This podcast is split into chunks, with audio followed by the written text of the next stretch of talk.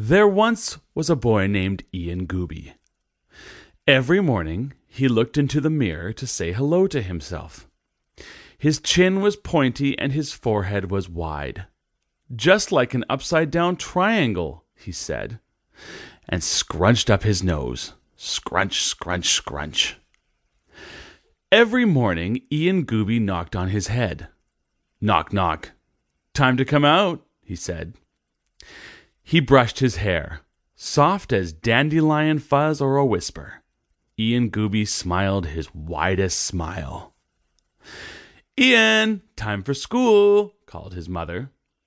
Ian Goobie's smile drooped and wobbled and turned into a scribbly line. The thing of it was, Ian wished every day was someplace else.